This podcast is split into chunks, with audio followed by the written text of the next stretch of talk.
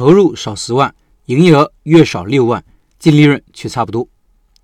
下面是卤味店肖老板考察市场时的一个总结。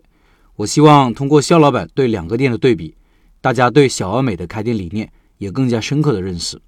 老板说，给大家分享一下两家卤味店，都是我找店铺时候遇到的。我把位置和大致的情况罗列一下。如果是你，你会选择做哪种店？第一家，位于人口密集的城中村十字路口的金角位，旁边就是地铁口，旁边有五六家大大小小的卤味店，包括绝味，但是他家的生意是最好的。肖老板做出了这个店铺的位置图和现场图片，听音频的老板可以到开店笔记的公众号查找对应文章看这些图片。地铁站的人流量特别大，傍晚五点以后，每隔几分钟。就有一大批人从天桥上下来，无论是从地铁站出来去城中村，还是前往对面的小区，都要经过他的店门口。这是一家加盟店，装修相对于城中村的其他门店高了不止一个档次。店里有三个人，两个店员负责备货和卤制，老板娘在前面售卖。从备货量来看，日均营业额大概五千左右。第二家店也是在城中村的马路边，旁边是菜市场。这家店大概二十平米，装修简单，但还算干净。每天下午四点左右，就能看到师傅从一个很大的卤汤桶里面往外捞熟食。门面外面的街道都弥漫着卤货的香味，还没捞完，就陆陆续续有顾客过来买了。这一家呢，不是加盟店，请了个卤味师傅，老板自己负责售卖，日均营业额三千左右。一个店十五万的营业额，一个店九万的营业额。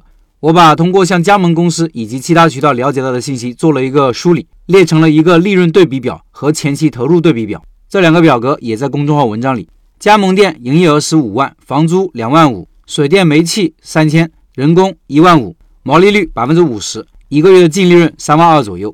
自营店呢，一个月九万的营业额，房租是七千，水电煤气一千二，人工一万，毛利率百分之六十，剩下来利润三万五千八，营业额低一些，但净利润更高。投入呢，加盟店要多十万以上，第一家店的转让费至少十几万起。我还打过电话给房东，还要一笔喝茶费。这里面有几个比较大的差异项：第一，房租，加盟店在地铁口的附近，还是黄金位，租金特别高。我走进里面的巷道，了解了一下，靠里面那些铺面，租金也要八九千，转让费七八万。第二，水电煤气费，加盟店是用电的，电费一块五一度，还装了空调。我们之前有家店一块二毛五的电费，一个月要三千多的电费。自营店是用的煤气。没空调，一个月大概四到五瓶煤气加点电费，用电和用气的成本相差挺大的。第三，毛利率，我特地打电话给加盟总部了解了一下，他们要求加盟商从总部进冻品、香料、包材等所有的原材料，比起自己采购，毛利低了不少。而且总部半年签一次合同，一旦发现加盟商在外面采购原材料，就会进行处罚，甚至终止合同。我们的新店选在新商圈，目前商圈还不算活跃，加上到了年底。整个商圈都不是太多人，楼上的各大餐饮商家为了生存下去，都纷纷推出了十几块、二十块的工作餐来吸引楼上的和商场的客源，求生欲满满的。